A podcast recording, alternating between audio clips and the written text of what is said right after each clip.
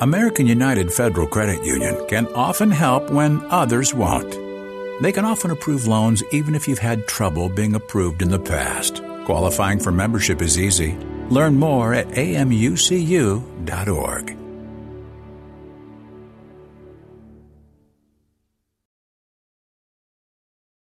When it comes to investing in innovation, trust the experts. Robo Global provides laser focused investment portfolios that deliver access to robotics, AI, and healthcare innovation globally. The H Tech portfolio captures the technologies transforming the medical space, providing unique exposure to best in class companies. Investors turn to this diversified approach backed by research from the experts. Learn more today at roboglobal.com slash HTEC. Welcome to Ideation Collective. I'm Jess Larson. Today on the show, I've got Johnny Foran. Perseverance over the long term. It's everyone gets hyped up, and and the world's so short term right now. And you know we have all these sound bites coming at us through our smartphones and through our uh, tweeters or whatever you call them. The key to success is to make a decision and stick with it for a long amount of time, right? This is another episode of our Innovation and Leadership series where we interview rocket scientists, pro athletes, Hollywood filmmakers, and a wide variety of other high achievers. If you like what you hear, we're also going to be releasing exclusive bonus materials like PDF checklists, reports, and presentations, but only for members of the collective. If you're interested in those, as of this recording, you can still join for free on the Ideation Collective website, which is icollective.co slash free. Again, icollective.co slash free. Also, before getting rolling, we want to invite you to consider helping the charity our founder started called Child Rescue. We work to combat child sex trafficking in the United States and abroad. One of our foreign projects we're working on right now is helping to build an aftercare orphanage in Cusco, Peru. To learn more about that, please come to the Child Rescue section on our website, icollective.co slash child rescue. So with that out of the way, let's get to the interview. Thanks for being on the show, man. For having me. So uh, let's talk about a few things. Um, starting with, tell us about the company that you built and, and sold here. Okay, well, uh, the company I actually I bought uh, it was a dormant dormant shell of a company with some assets that had been sitting in a man's garage for seven or eight years.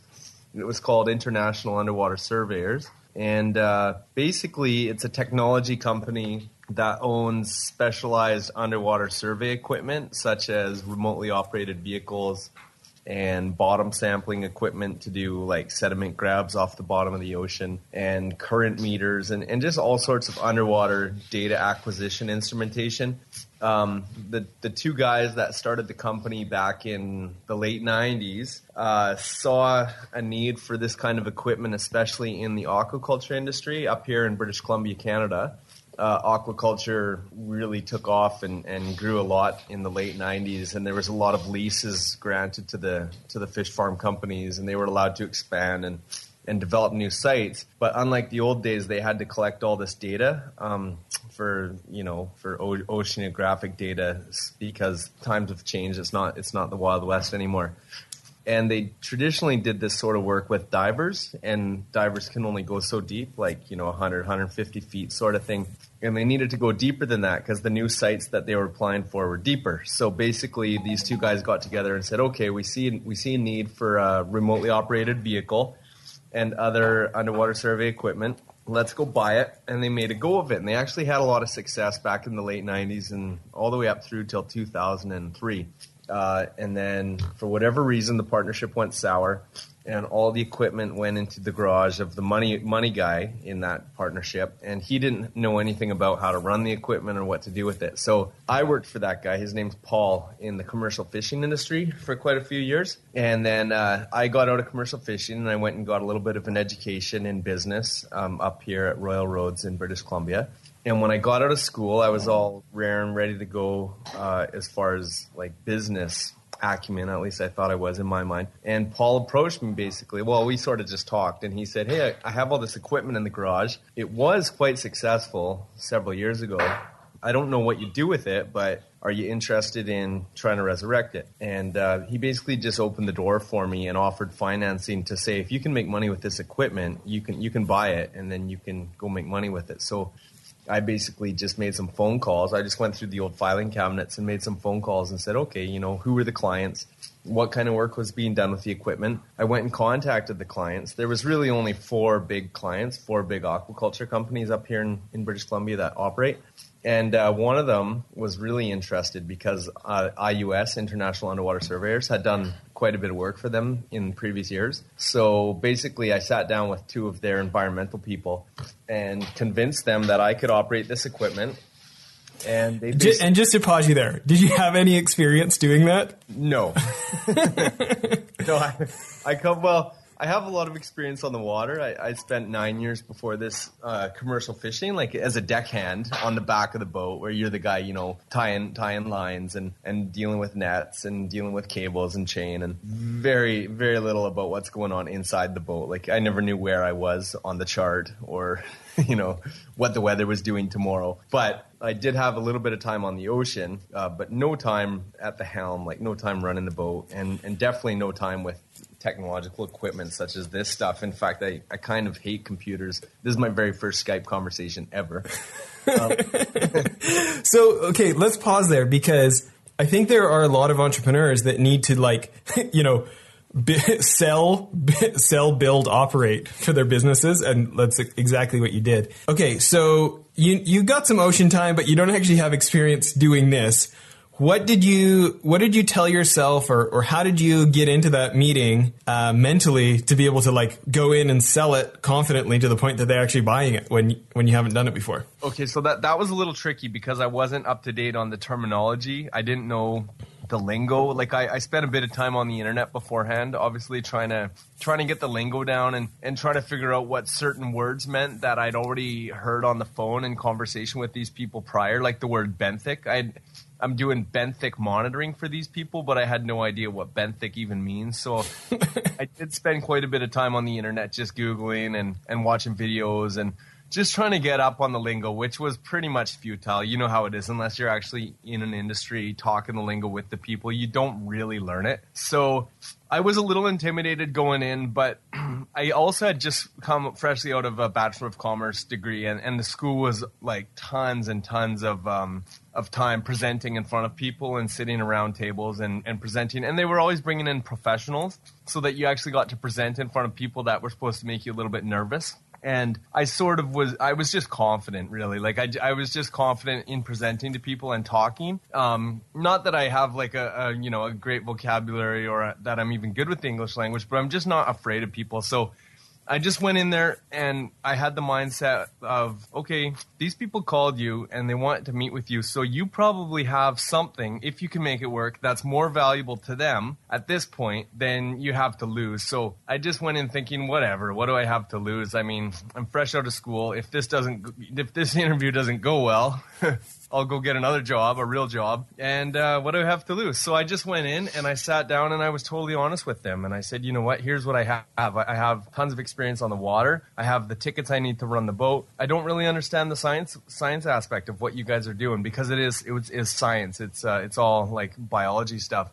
Um, but I guarantee I'll figure it out if you give me a chance. So they basically just explained it to me like like an idiot, right? They basically said, okay, here's what we're doing, here's the lingo, here's the science, here's how it all works. Now we need you to go and get some training. So then I went off and I did, you know, three weeks of, of training with uh, a company down in a bigger city, Victoria. And they basically just gave me the training I need to be able to, to watch the video and to know exactly what I'm seeing on the video or to measure certain chemicals or, or metals or uh, sulfides out of the bottom of the ocean. And then I took the data. All I did was data acquisition. I just gathered data and I hired a biologist who actually had a degree and a stamp. And I hired them to write the report. And then the two of us together submit the report and then we get paid. And then that's how I covered myself. I had, I had a professional biologist sign off on it all and write the report. So. You know, it's so interesting that line between confidence but being vulnerable enough to be honest with people so they can trust you. And uh, and how that starts a relationship, isn't it? Yeah, totally. That that that vulnerability though I find is a good thing because it gives it, it gives them a position of power and makes them feel like okay, this guy he's obviously, you know, he's he's being honest like you said. I mean, he we they like that. They like that when you're honest and they like having the power and they were also able to manipulate the price a little bit because and tell me what they thought it was worth. it wasn't until 2 years later when I realized I was doing it for about 60% of what the competition was doing it for, but whatever, like they gave me the end. Yeah, you owned, you had a company by then, right? Yeah. Well, I yeah yeah exactly. Well, um, I'm just thinking about our years hanging out together, and my my question is, like, you're you're like honestly po- possibly the hardest working person I've ever met in my whole life and you always want to do stuff. So I just want to know what school was like sitting around just talking compared to actually getting anything done. How did you handle that? Well, I seem to have this thing about me where I can't sit sit still for sure, and I and I always have like this anxiety in the back of my mind if I am sitting still that I should be doing something. It's just it drives me crazy. Actually, I hate it. I wish I could but when I'm engaged in something where m- my conscience will let me rest, like, such as school, like, you know, you're doing what you're supposed to be doing, that's what I'm telling myself. As long as I know that I'm doing something that is ultimately productive in the end, like school, which does require a lot of sitting and doing nothing, um, then I'm then I'm okay. Like it, when I was at school, I was able to actually give myself a, a break and feel okay about it. Like I, it was a guilt free break going to school, and it was weird. It was really cool about that. That experience at school was actually actually really cool because I was able to just hang around for a year and a half and not do a lot of work. I mean, school is a little bit of work, but and feel just fine about it. It was it was cool. Yeah, uh, I, I'm just laughing. You know that most most of my other friends would be like, "Oh yeah, you know, once I got through all the hard work of school." and Johnny Foran's like, "Oh, it's such a great break to just go to school and all, like all you had to do was schoolwork." And you know, well, it, it is. Um, okay, listen, I just just knowing you and just like your intensity level, your tenacity level. What what was the learning curve like? Because I I doubt that you were willing to not know what you're doing for very long. What what was that like trying to figure out? Hey, I'm running these mini submarines. Well, yeah, that's a hard one to describe. Really, um, it was brutal. Like two years of well, two of the most stressful years of my life for sure because um, I felt a lot of responsibility to the people I made promises to, such as the guy holding the financing and the clients who were hiring me to do the work. And their deadlines were quite cut and dry. Like, we need this data collected by this date, or else we are not within compliance, you know, according to the Ministry of the Environment's requirements or whatever. So I did. I felt a lot of responsibility to to do a good job. And when the equipment started um, malfunctioning or breaking down on me, and I had no idea what I was doing when that stuff started going crazy, like the electronics or burning out circuit boards or or you know just smoke coming out of a machine. You don't know what's going on. That's when i definitely started feeling the weight of of the job. And um, what was the question again? No no i think that's important. And but i so a i'd like to hear you know what your strategy was to figure that out. But but i think that you brought up something else that's interesting for so many people who are starting something new. There's such feelings of inadequacy. I thought it's genius to hear that you actually hired a biologist. Like, it's interesting how so many of the smartest people with a lot of credibility can be hired for an hourly wage. Um, sounds like that was a, a real smart move for you to be able to bring somebody like that in to help get those reports done. Definitely. Yeah, that was key. That hundred bucks an hour was nothing for what they brought to the table. It, it made me a credible business owner, right? Yeah. I went from being just a Joe with some equipment that I took out of a garage and went to work with to being a credible, you know, here's a professional product. Um, because I definitely couldn't do that without him or her. Yeah. Well, um, and and start to finish, how long from no business, just some equipment to you know fully functioning business, doing the kind of volume you were that you got your your buyout offer, your opportunity to sell the business? Uh, five years on the money. So it was yeah yeah. Um, when you think about uh, when you think about what possibly prepared you in life for this? Um, obviously, the the years on the water out doing the commercial fishing. But uh, another thing I was wondering is, um, I think about your BMX skills from a kid. Like when when we were hanging out 15 years ago, and you were like trying all this crazy stuff that. Uh, like you were always pushing the envelope. Do you, do you think you had this kind of like tenacity and learning and like not taking failure for an answer in your B- BMX days too? Okay, well, I gotta be, I, I gotta be honest. I, I can't go on saying I'm, I'm a good BMXer right now because anyone that I actually rode with growing up uh, will know that that is not a true statement. But I did enjoy BMXing, and uh, I did, I did definitely, I went for it. Like I was always the guy who had the craziest bail at the end of the day um, for the video camera or broke something. But I, I was the least skilled of the group for sure. But um, yeah, I just had to make that clear. Yeah, but what about this idea of like facing the fear and going for it, even though you had a high probability of of crashing? Like what? Yeah, yeah. Um, I just don't mind that. I don't know what that is. I feel like that's something where you're either born with or you're not. Maybe it's something that's cultured. I don't know, but um, it, it, that's just that is just what I am, and I do I do enjoy that rush of you know the unknown, like what's gonna happen, and it's gonna be crazy no matter what it is. And if I land it, it's gonna feel awesome, and if I bail, it's gonna be a pretty good show for everyone else. So. There's just something about me and certain people that are like that. Like it's just it's worth the risk. Um, I'm a little more adverse to. Well, I guess I'm not actually. Here I am. I just committed career suicide, and we're going on a big trip. yeah. Okay. But, so okay. let's. Well, actually, you know, I'm not surprised that you talk about maybe there's an aspect of cultural. Like I'm thinking about the crazy cliff jumping videos your brother made, and um, like I remember up there in Courtenay seeing the pump tracks and the like the dirt bike jumps in between the trees that like the guys in your town made. Um, Yeah. It seems like it was kind of a thing to push the envelope where you're growing up. Yeah, I think it is. I think West Coast, British Columbia, Canada is uh, a place on the earth where the envelope is pushed all the time, for sure. I agree with that. Absolutely. Okay, so um, you know, kind of a kind of a left turn from the traditional uh, traditional business world. Let's talk about this uh, crazy trip you're taking your family on. Okay, so uh, uh, do you want the long or the short? Uh, short. Let's So- start with the short, and then we'll go for questions. Yeah, okay. So a few months ago, um, I do I, I like the guys I'm working for now. So the guys I sold my company to, uh, they're pretty good. Uh, they do a pretty good thing with their business, but they acquired my equipment and my business to support what they do, and they took on a lot of um, new business as a result of acquiring my equipment, which they weren't exactly comfortable with. Like the science stuff, it was not. It's not their thing. They're all about uh, down and dirty chain, wire, rigging, anchoring, um, net removal, hard hardcore work, and their their their staff and their crew are all a bunch of hardcore redneck guys. So this was sort of like the the cupcake thing that came along with their business. It was just sort of like you go on the boat, you don't get that dirty.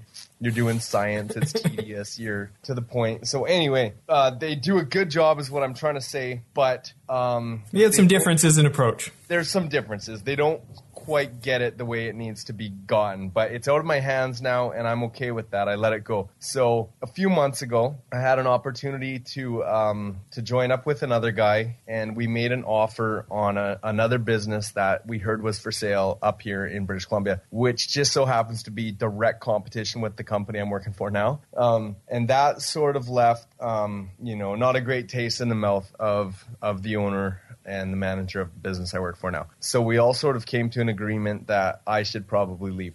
Uh, when, the, of course, I'll leave when the deal goes through. But even if the deal doesn't go through, I should leave. The deal didn't go through. Uh, we were anyway. Someone else got the company. Um, so I was in a position where I didn't really feel comfortable working for that company anymore, and I said, okay, what can I do now? So at the point that I made the offer um, on this other company, I, I came to a realization that I had just committed myself for a good five to ten years of being away from my family for up to 250 days of the year every single year for at least the first couple years. Because as with any new venture, you're the guy, right? If, if you're not there and if you're not making it happen, it's not going to happen. So uh, it was a lot of money on the line, and and I realized that I needed to be the guy on the boat every single day the boat was working for at least the first two years because I needed to get tickets I didn't have, I needed to get training, I needed to get experience. So I had I fully realized the commitment I made, especially after the offer was made, and it sort of scared me. It was like, holy crap, I'm going to do this again. I just did this. Like the first two years of the new company I had were the were the hardest two years of my life. I'm not complaining. I'm just saying I wish I wished I had more time for my family. And now I have three young kids,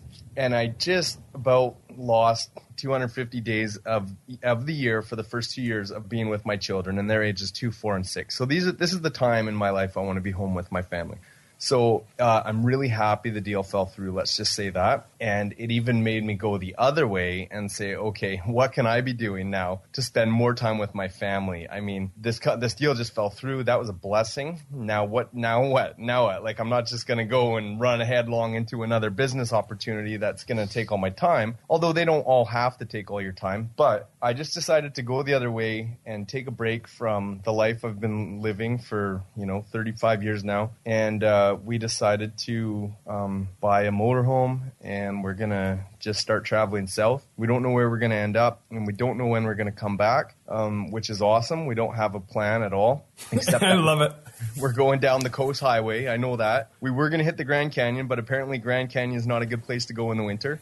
Uh, so we're just going to go slow and low down the highway, down the Baja, ferry across the bottom of the Baja, and we have no idea where we're going from there. But I would like to end up in Costa Rica or Panama. We may um, get the boat down from there down to like Ecuador and continue down through South America. But I was just looking at Google Maps this morning, and Chile doesn't look that awesome actually. But uh, Central a lot America, of mountains, a lot of mountains, looking really appealing right now. I know there's a lot of danger there. I know that there's a lot of bugs and that we don't speak Spanish. But these are all challenges we're very excited about um, tackling. So, well, um, I I mean I love the adventure. As soon as you told me about it, I was like, dude, you got to come on the show and talk about that. That's a riot. I mean, ever since uh, that one surf trip with your brother in Costa Rica, I'm like thinking, how do I get back there? So. I, I love this, you know yeah, the thing I'm always telling people about is the mangoes. Like, I don't even like mango, but down there they don't have these like baseball filling things that we have in the grocery stores where I grew up. It's like this giant piece of like juicy candy that like drips off your elbow when you're trying to eat it. We like we just buy like a bag of those instead of going to the restaurants. We just like buy a bag of mangoes for dinner for each of us. You know, just, just hang out by a garden hose so you can. right. Seriously, like you are so sticky by the time you're done that thing. It's amazing. Go back for more. Um, so um, obviously, there's uh, a large portion of the population that's a little more conservative than you or I. Um, and uh, so when it comes to making decisions that other people criticize, whether it's in business or with going on an adventure with your family or stuff, um, do you have any things that you tell yourself as far as like, hey, they're entitled to their opinion, but unless they're going to pay my mortgage, they don't get to make my decisions, or like any anything that you tell yourself to kind of you know, run things by your own guidelines instead of everyone else's shoulds? Yeah, that's that's a good question, and I wish I was better with words. I wish I could project my thoughts onto the screen, but um, I do have I do have a, lo- a lot of trouble with the way that normal people are. Like I, I just normal people are so boring, right? And normal people just are so conservative and so worried about everything and so fearful and I don't um I don't know what I do except that I just ignore everything and I actually try and keep keep my head and mind out of the normal views. I, I like I don't participate in much media um at all. Like we don't have cable. I don't do Facebook. I don't actually this is my like my first guy. I don't do much media because I find that there's just so much out there and it's so it's so easy to be influenced, right? It is really easy to be influenced and and to have your opinion swayed and I think the best for me is just to remain free of as much influence as I can and just be in my own head and just when I make a decision, I just ignore really what everyone says. I know that's not always smart. I mean, we're supposed to learn from other people, and there's a lot of good insight, and there's a lot of valuable opinion, and there's a lot of good idea out there. But I just I'm just not interested in it. I don't care. I just want to do what I want to do, and I just want to. Yeah, life is short. I just want to do what I want to do, and I don't really want to hear anyone's opinion unless they're in support of what I'm doing. and, and I know that's it's a pig-headed. It's not it's not the best view, but it is the way I live my life, and I don't care. Like I just this is what I'm doing. I don't care what you say, especially if it's a negative thing. It's if it's a nice thing, that's very nice. I don't care, but. but I, it's not good, and maybe that's pride talking. I don't really feel like it is. It's just I just I'm not really down with the average-minded individual. Um, okay, so um, as a slight tangent, um, yeah. I, I want to talk about something a little unrelated. So I, I find that hanging out with you is like possibly one of the most entertaining things because of your less than average sense of humor. and like your willingness to like talk to completely crazy people on the street about crazy stuff and like get into full on discussions. and, like seriously enjoy yourself. Um, or like, I just remember like I was hanging out with you for weeks before I realized like your la- the like uh, laugh, your Beavis and Butthead laugh is like when you're enjoying something and you really don't care if anybody else gets the joke. Like it's the joke is as long as you're having fun, like asking questions that people may have thought you were serious that maybe you weren't so serious. Um, okay, so too much preamble here. T- tell us about uh, maybe your interesting approach to humor. Man, I have a tough time answering questions like this because I just think everyone's approach to humor should be the same. But it's interesting to hear that mine is interesting. But um, I don't know, man. I don't really know how to put it in words except that. Like, you're so happy to be entertained, and you don't care if anyone else is laughing at the joke, though.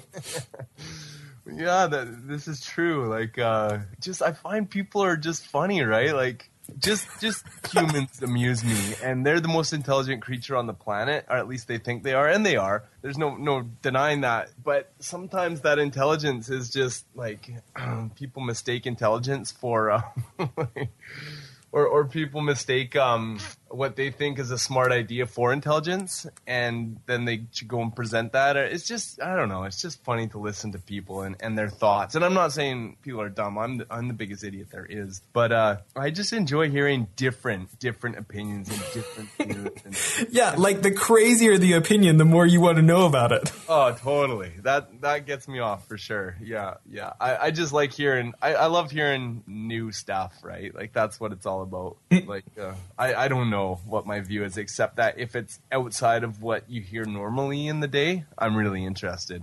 it's important to check the weather, but I don't want to talk about the weather all day. um, okay, so you know, if you broke you know, I have this theory that you could kind of like break business down into have something awesome, figure out how to attract people to want it from you, and then like not have the human aspects of those systems break down, right? Mm-hmm. Be able to lead the team.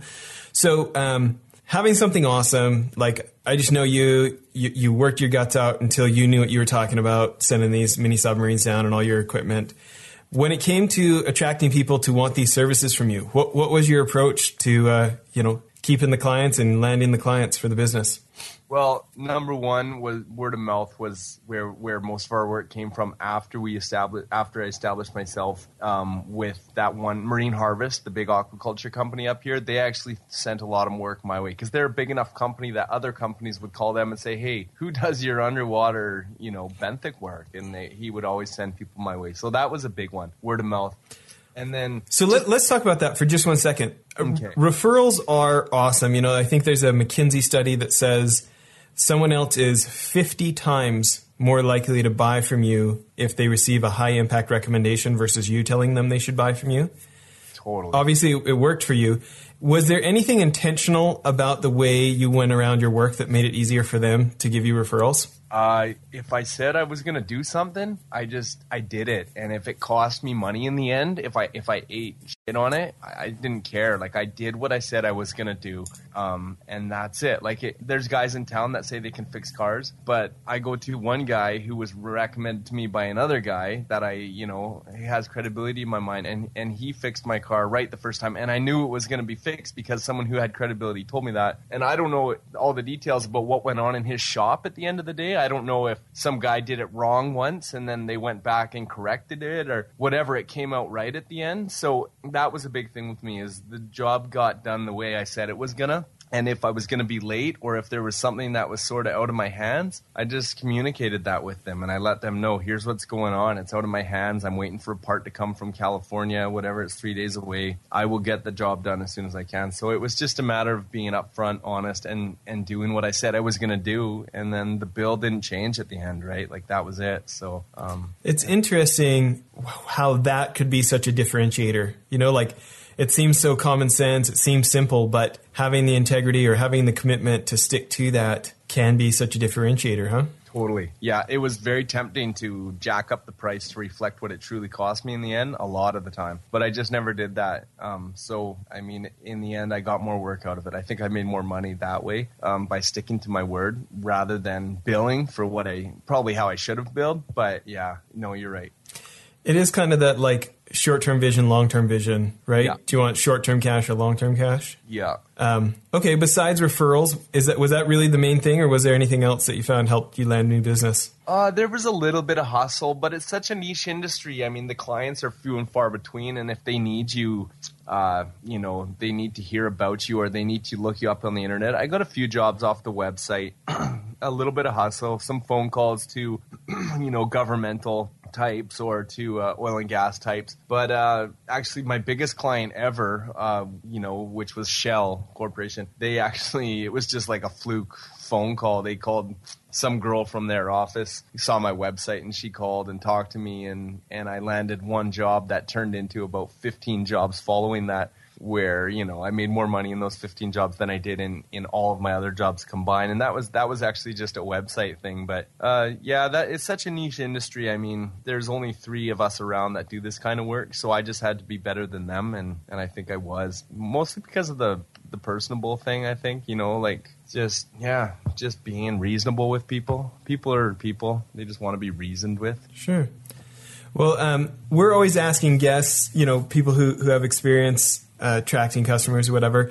With uh, the charity my family started, Child Rescue, um, we always like to ask if people have any advice for how they think we could get more people involved in trying to stop child trafficking. And any thoughts on what you'd do if you were us? Well, if I were you, I would ask me to go down to Central America. Oh, since I'm going anyway, to um, you know, bring like 15 or 20 kids home in the back of the motorhome and just uh, help me get through the the red tape. Through customs? yeah. if I were you, that's what I would do. But on a bigger scale, like a macro, um, what would I do? Well, raising awareness is huge because I'm not even really fully aware of the problem, right? Like, I understand that men from North America go over to Thailand and, do things they shouldn't, and a lot of the time that ends up being with younger people. But I'm not really aware even of how big the problem is. So raising awareness is always is always huge. How do you do that? Now, I'm not really a media guy, right? So I would assume through media, but I don't know, and I don't know how to make your message credible other than uh, it's got to be a touching message. Like i mean it, it's got to be the real message. I hate anything that's not real. So this is this is a this message is like i think anyone that that really understands what the problem is and not that i do totally um would want to help right? So i mean yeah i i don't know man i That's think it. I'm scrapping the fake commercial. I'm scrapping the fake one. We're going to I, go for. you know what would be cool is to see like a video or images of kind of like how was it Red Cross used to show the children in Africa with the flies on their faces and then ask you to give money to them. That that message had a lot of appeal because it may have been representative of that you know that child's life in Africa. I don't I don't really know if that was just like a show or if that was real. I assume real, but if you could show real photos and and real video of what's going on where these kids are you know forced to live, or I, I suspect that would really appeal to the heart. That yeah, would- especially to parents, huh? the parents, yeah, yeah. Um, I don't really know what these kids are experiencing, but I assume it's not good, and and I assume if I saw images, images are the most powerful, right? Other than you know doing mushrooms with someone and having an experience beyond imagery, but that's the most powerful. But hard to get everyone to do mushrooms and then give them your message. Well, I think it's all about delivery, though. I mean, like you know, if we could, if we could get more people to like a pizza convention. Um, uh, well, listen, it, it is a good point, though. Of you know, because we do have some video content, um, and certainly myself being able to go down to Central America and, and actually go spend time at aftercare facilities and and see these rescued kids, right? And it's like, holy crap, this is just like my kid, you know. Um, it's a good point. Um, well, thanks for that. Uh, another thing we like to ask is uh, about books or learning. I mean, I know you went to school. Um, are you much into audiobooks or podcasts, or what do you uh, what do you like? I I am yeah. I spent a lot of time on the boat. Well, I up until recently, I spent a lot of time on the boat. So I I do I've explored some podcasts, and you know I never really got into the audiobooks. Although I always thought about it. I listened to talk radio, satellite radio all day. But yeah, um, I do enjoy reading, and I, I don't. I used to read a lot of these books, like How to Invest Properly and Warren Buffett stuff. It's all really interesting. My my mind's in a different spot now, and I'm sort of a little bit turned off by the whole business world. But that's just because I'm I'm looking, you know, I'm looking for something different in my life right now. I'm I'm more into spiritual things at this point in my life. Not that they have to be truly separate, but I believe that they are sort of separate. Uh, like I've been reading uh, the last book. I'm embarrassed to say it's called like Cosmos and the Psyche, but it tries to draw. Uh, I don't know. It's a tricky one to explain. But um, yeah, yeah, Joe Rogan. I'm really into his podcast. I know it's not really a business one at all. Uh, I'm interested in his his interviews with people who are interested in alternative realities and and the fact that you know reality can be what you want it to be. I'm really into that concept. Um, it's more than a concept. That's it's real. Like you, life is what you want it to be. Um, you know, you don't have to be this peg that just moves hole to hole or whatever. You can just you can make your reality what you want it to be, and your life it turns out to be exactly what you envisioned it to be. So I'm into that. I find that empowering stuff. Um, but yeah, no, I, I'm not. I don't. I don't do a lot of podcasts, um, except for the Joe Rogan thing. Yeah. And- Well, uh, okay. On this vein, though, has that influenced your decisions about um, like choosing not to over script the trip your your family's about to go on for months or years or however long this takes? I wonder. I don't know. Yeah. Um, it's funny you talk about spiritual stuff. I'm, I'm like, you know, I'm looking at this website, a bunch of the pictures of, of the equipment and stuff, and I'm seeing, I'm seeing that uh, Vancouver Island coastline, and for me, like just being on that island, I mean, like Jackson Hole, Wyoming, and like Tofino, I think are like the two most gorgeous places in North America. Yeah. Um, it it does feel like a it's easier to connect to nature somewhere out there. Yeah, yeah, I agree totally. Being on the ocean is, uh, yeah, it's a special thing, right? Even if you're just sitting on a surfboard out floating in the wave, just to feel the wave. Um, I don't know. I don't want to get all weird here, but like, We could start crying if you wanted, like together in tandem. I won't cry, but you know, light waves are um, waves are everything. Like you know, our sound is traveling via wave right now, and and you know, life is a wave. Like it's it's up and down, and there's there's something special about nature uh, because it's full of these waves that we yeah participate in and experience, and You yeah. know, it's interesting you bring that up. I was on a coaching call yesterday with a one of my CEO clients, and we were talking about. Um, do you know the guy who wrote the Narnia books, C.S. Lewis? Um, Yeah, yeah, big fan. I like all his all his books. I've I've read almost all of them, and I love C.S. Lewis. Yeah, Okay, do you know the? Do you know this one, the Screwtape Letters? totally. So I listened to it like four times last year on, on audio, and Really? what what uh, this mine, what we were talking about yesterday is this idea of undulations of like, hey, life goes up and down. Quit being like so excited or depressed about it. You didn't cause it. Like life goes up and down. Yeah. And um, for me, I felt like that because that book just resonated with me so much. I felt like especially especially that chapter kind of like gave me permission to not be like the NBA All Star all day every day for my entire life. Like, hey, you're gonna lose sometimes, Jess. Like that's that's life. That's okay. Like. I don't know. Yeah. I know it's kind of random, but uh, anyways, we had this talk yesterday. Um, this individual was having some extra struggles and uh, feeling like, hey, I'm the kind of person that shouldn't struggle, you know, or something maybe.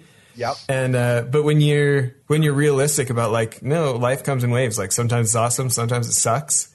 You maybe you feel like a little less responsible for, you know, shoehorning life into the shoulds. Totally. And not to sound cliche, but you know, without those downs, you know, you know, there's no ups, right? Like uh, until you go low and until you experience despair or depression or whatever it is on the bottom for that person, you don't you're, you're not capable. You just you cannot feel the ultimate ups. So uh, a lot of the guys I work with are actually in the uh, Narcotics Anonymous program, which, which my hats off to. It seems to be an awesome program. Yeah. Um, I, I've even been thinking of going. Not that I have a narcotics problem, but I would go and pretend I have one for a while. But because I'm interested in the steps. But anyway, I like one of their sayings. There, I've heard it a few times around uh, on the boats and stuff, and that's um, people go to church to avoid going to hell.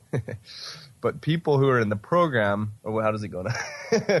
but people uh, who are in the program have already been to hell. Mm. So I think I may have not said that probably, but yeah, um, it's true though. I mean, and those are people. These are people who manage to have like an awesome time in life now without alcohol and drugs, um, whereas before they needed that, but that was the cause of their demise. So now they're happier than ever just being straight, right? And and they appreciate it more than they ever did because they experienced the bottom, the depth. But um, no, it's true. I mean, I that's another thing I noticed about myself is I enjoy pain. I uh, I appreciate it even when it's happening. Like I do love the hardships of life. I really do, and I I recognize you know that uh, the highs are much much greater because of the hardships for sure. So see, this is the difference between me and you.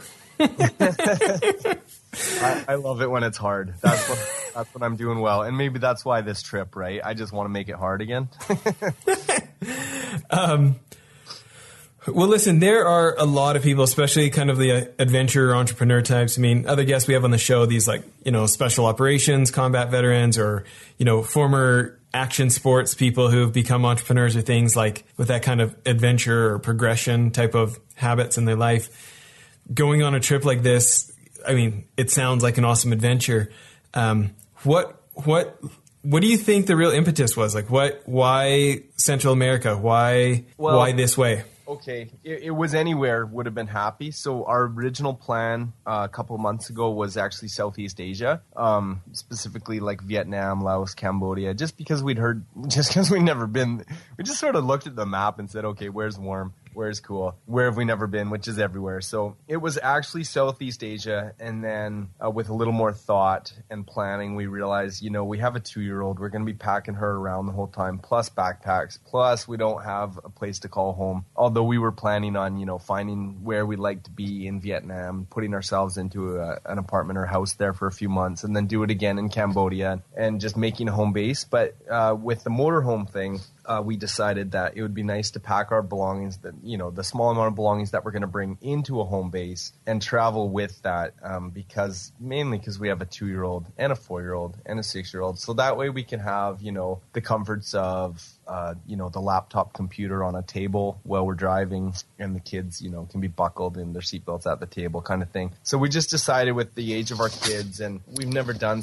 we just wanted to go somewhere new. We wanted to go somewhere warm, somewhere dangerous, and this just turned into the better plan in our minds. But it really, we would have been, we would have been happy anywhere. We were down to go anywhere, anywhere warm. Um, so yeah, really, it wasn't just Central America wasn't our thing. I wish I'd learned Spanish now, like because I hung around, you and me hung around with guys speaking Spanish for two years there, um, all the time, and the only words I picked up were like.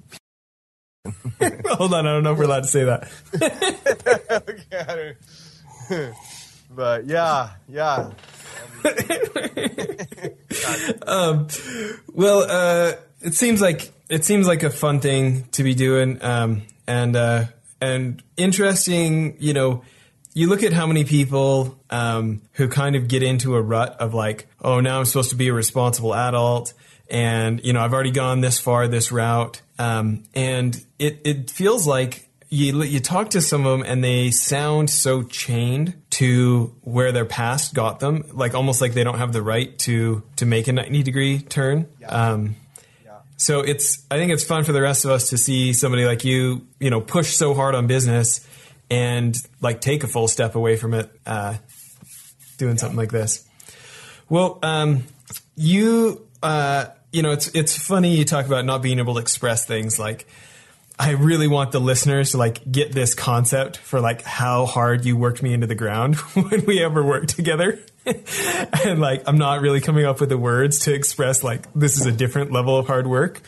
Um, so that said, I'm guessing your advice for people who are trying to achieve something is going to have have something to do with that. But you know, before we close off here, in general, for people who are trying to get something done, maybe something they don't quite know how to do yet, um, what what advice do you have for, for people out there? Well, okay, of course, I don't feel qualified to advice, but here's the advice I have.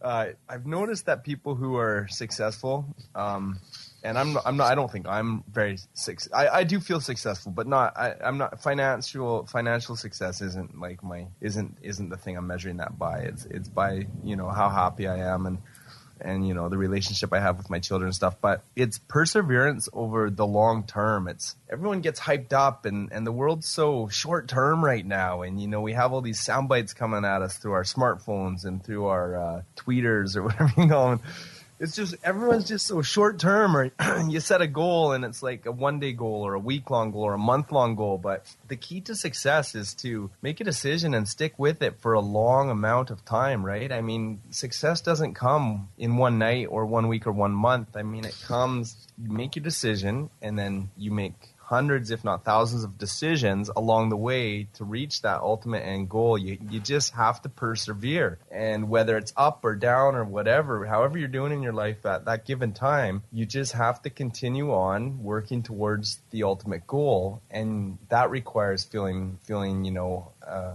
passion for that goal. You have to really be into what you're doing. So, if you want to be successful, you set a goal and you make small decisions along the way that continue towards that goal. And it's going to take years. Like it's going to, I, I, honestly feel like maybe I sold the company a little early because in two more years it probably would have been worth double what I sold it for. Um, but that, you know, that required a longer term investment. So to be successful, you have to invest yourself for a long amount of time because nothing happens quickly. And if it does, it's, you know, it, it's fake. It's a lottery or something like that. But um, I don't know.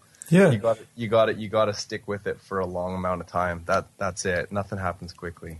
Do you feel like you do you feel like you have mentors that set that example for you? Like I'm I'm thinking about you know having heard about Paul for years. Yeah, yeah, for sure. Uh, big mentor in my life. Um, you know, a fairly uneducated fisherman type who's a multimillionaire now. Um, just did like his tenth or tenth property development. He turned another six acre parcel into fifteen houses. But um, absolutely, you know. And his his thing is don't spend money on frivolous things. Uh, invest your money into real estate or into something that's you know longer lasting than a car or motorbike or you know every five five thousand dollars is a lot of money, right? I mean, it's not a lot of money, but it could be a lot of money. Like that five thousand dollars could actually be it's half a down payment on a property or half a down payment on an apartment or you know or real estate. I, I like real estate. Real estate is really interesting to me just because it's so steady and, and don't be scared by the you know what the market's saying about it. Oh, it's it's due for a correction. Yeah, whatever.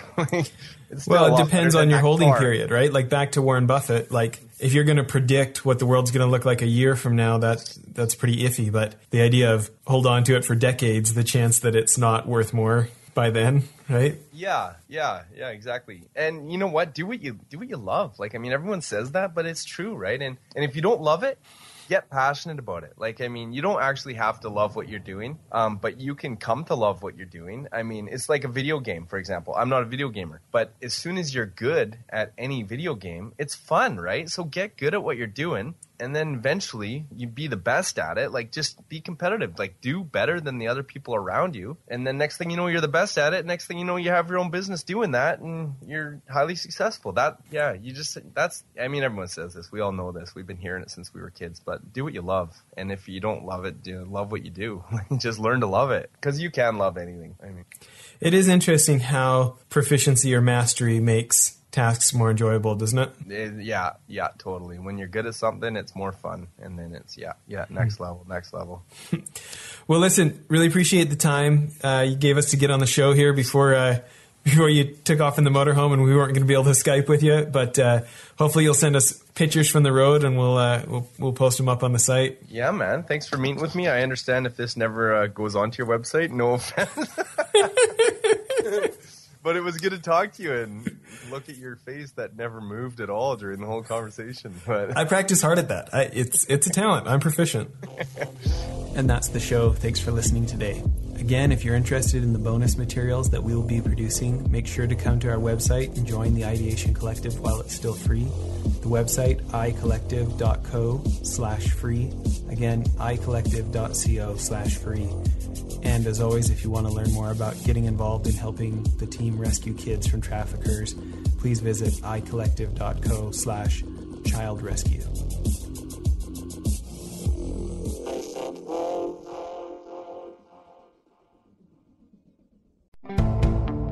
Now's the time to find your color, your paint, and everything to get started during red, white, and blue savings at the Home Depot. Transforming your room is easier than ever. With the best deals online and in store, you can confidently select your color and the tools for your next paint project.